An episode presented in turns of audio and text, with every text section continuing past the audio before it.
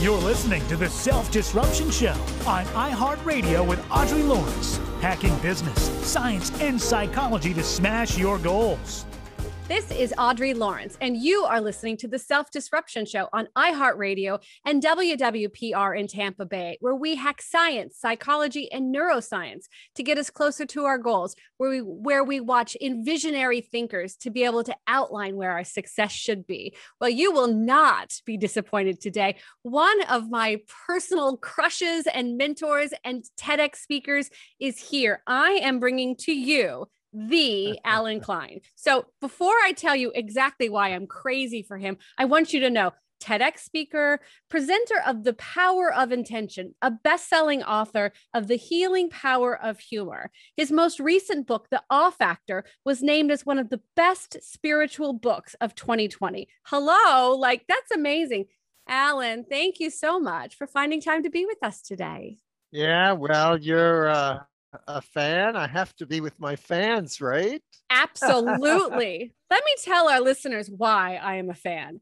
Allen did a TED Talk a couple years back, a TEDx that absolutely spoke to me. I was struggling at the time. I didn't know what I was going to do about some of the heart's wishes I had in my life. And he just encouraged me to, well, I thought it was for me. He encouraged the audience to be able to manifest through idealing their vision of what they wanted.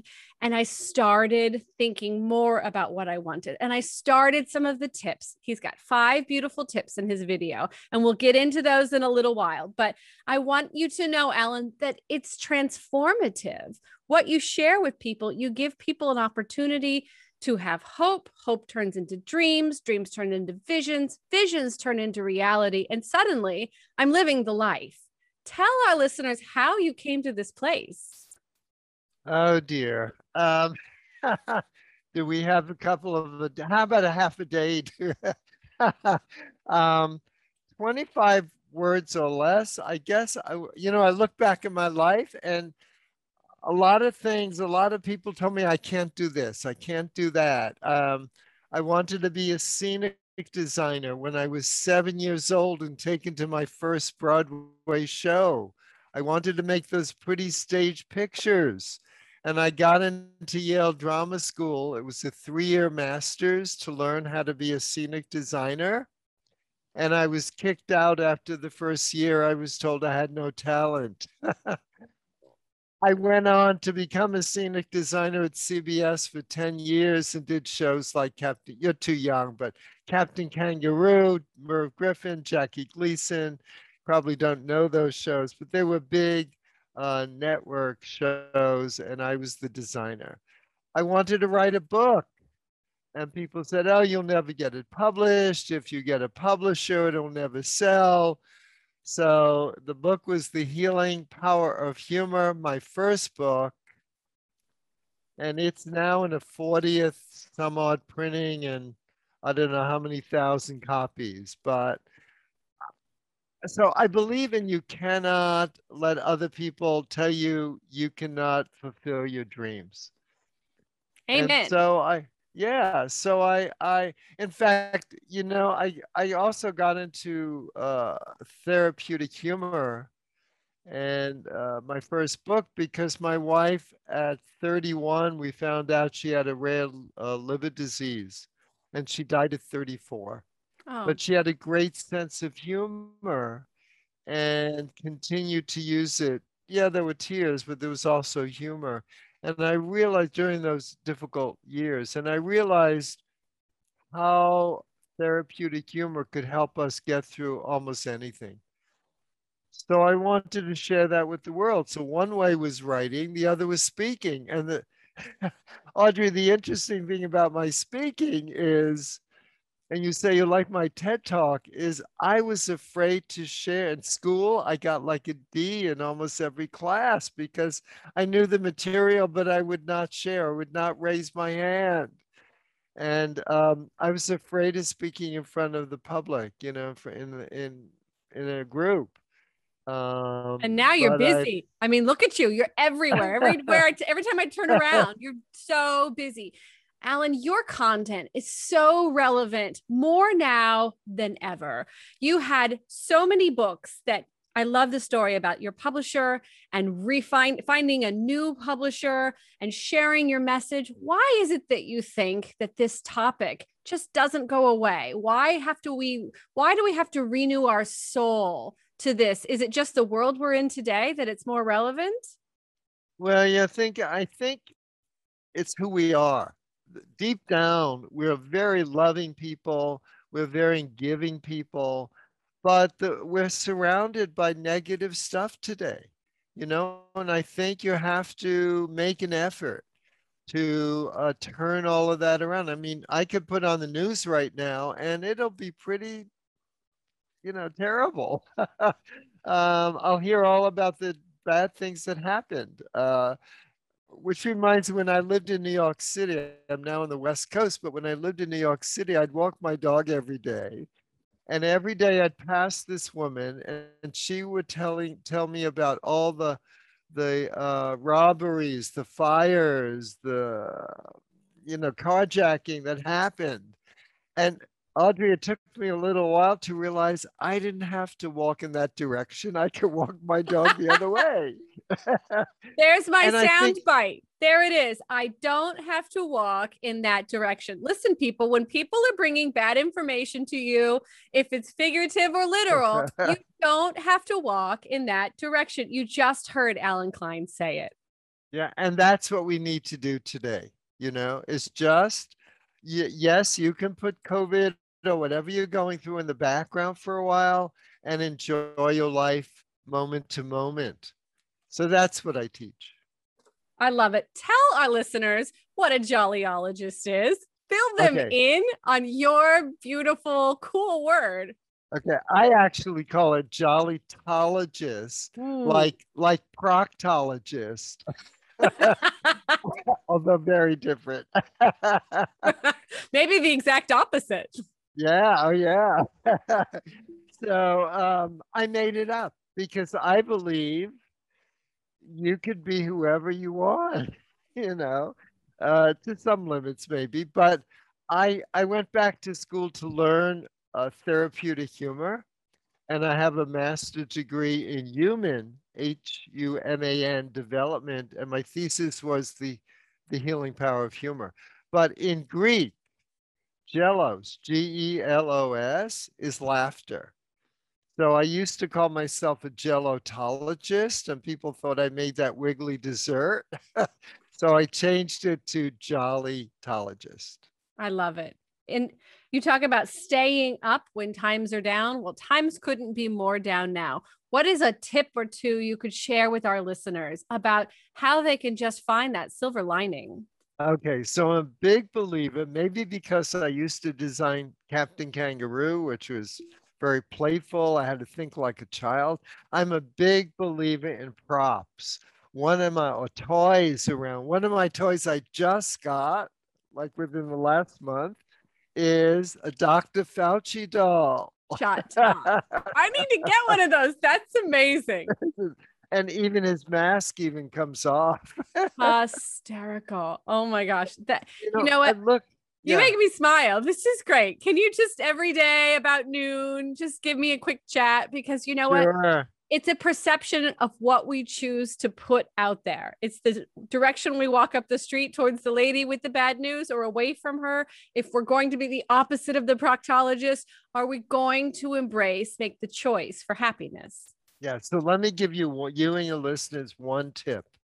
I always have, and when I do programs, everyone in the audience gets one to take home because I think it's an instant uplifter. It's a red clown nose.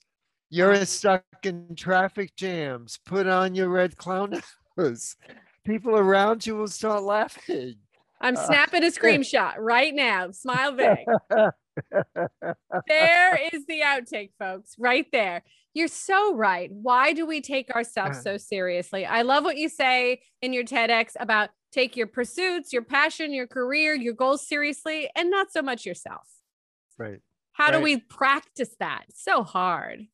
It's hard, but if you carry this in your pocket, say, and you're in traffic jams, someone on the street annoys you, whatever it is, just put this on. People will start laughing, you know. I know a couple that has these all over the house. And if one starts yelling at the other, one puts it on and they stop yelling. I love it. Stock in red foam noses just went through the roof. For my listeners who are not watching, we've got Alan who's donning a red fluffy clown nose, popping it on. And you know what? Making everyone in our room smile. It's great. Like, what a cool downplayed version of yourself. And certainly you've had an illustrious career. I mean, there's nothing to laugh about or tease. You have all of these books. Tell us what it was when you had that moment when you lost your publisher and went on to find and manifest. Because a lot of my listeners are authors like myself. This bit was so touching to me. Oh, I'm glad it was. So I was being published by a division of Random House, and they had done 7 or 8 of my books. They were mostly quotation books, inspiring, uplifting quotation books. So you can open it somewhere and be inspired for the day.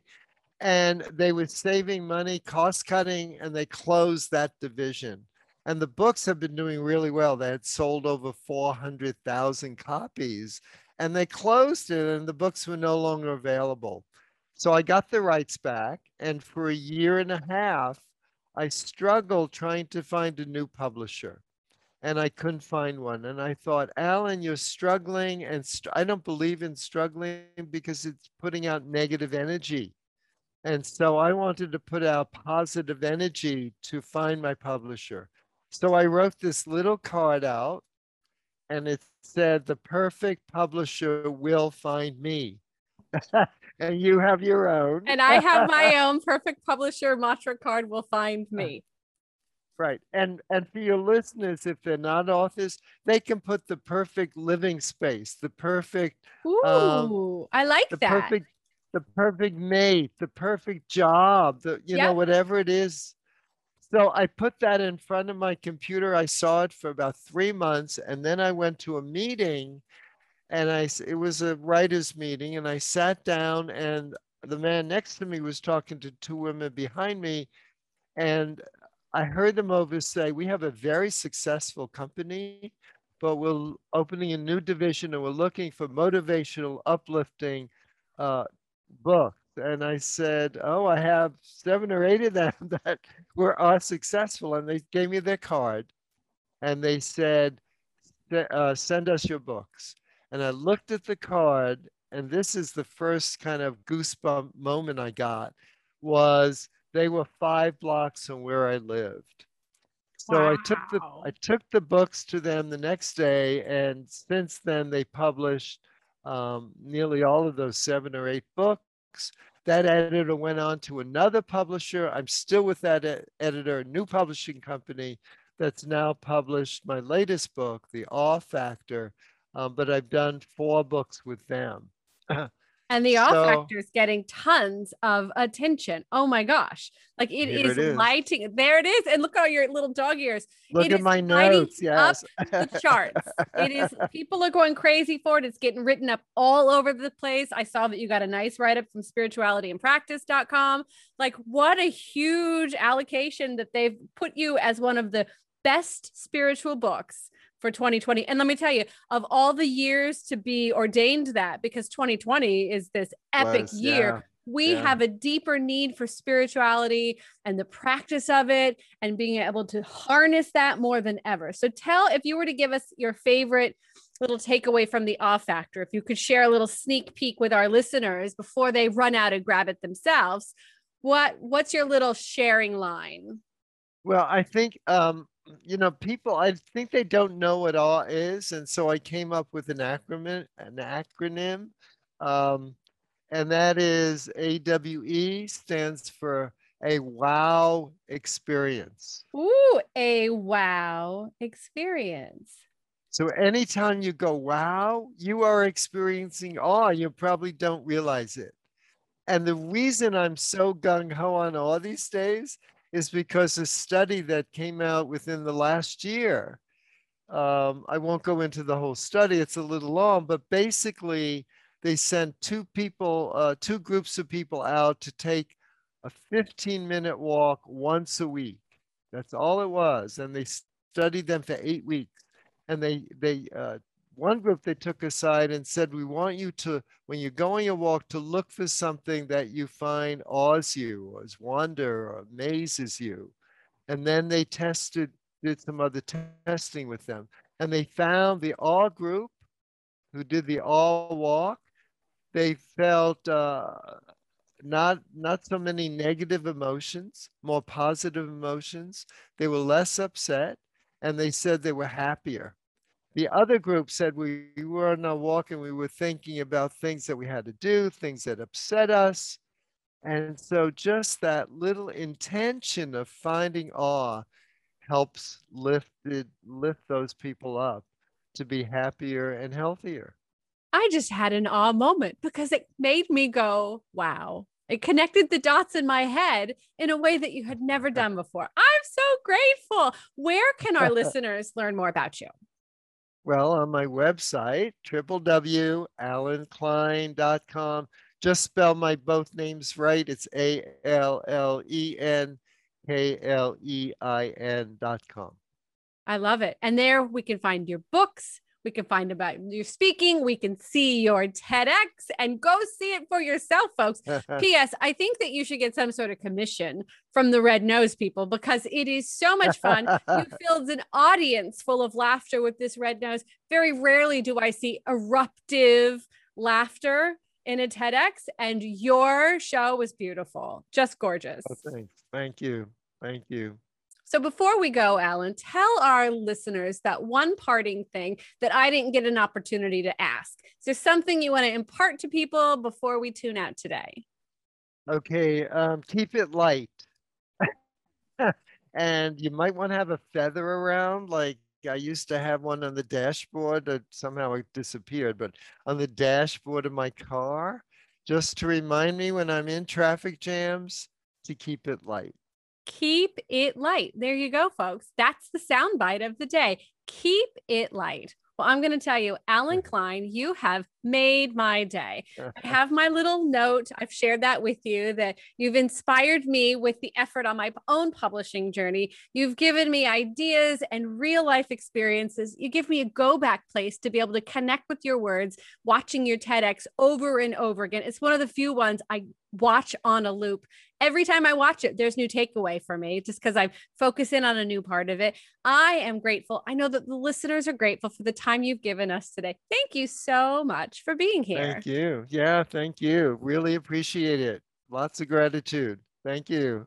This is Audrey Lawrence, and you're listening to The Self-Disruption Show on iHeartRadio and WWPR in Tampa Bay, where we hack science, psychology, and neuroscience to get us closer to our goals, finding inspiring stories to help shape our life. Have a great day and follow us on all social media outlets. Thank you for listening to The Self-Disruption Show with Audrey Lawrence. To learn more, go to audreylawrence.org and follow us on your favorite social media. Don't forget to like and subscribe. Grab your free downloadable gift at audreylawrence.org/gift.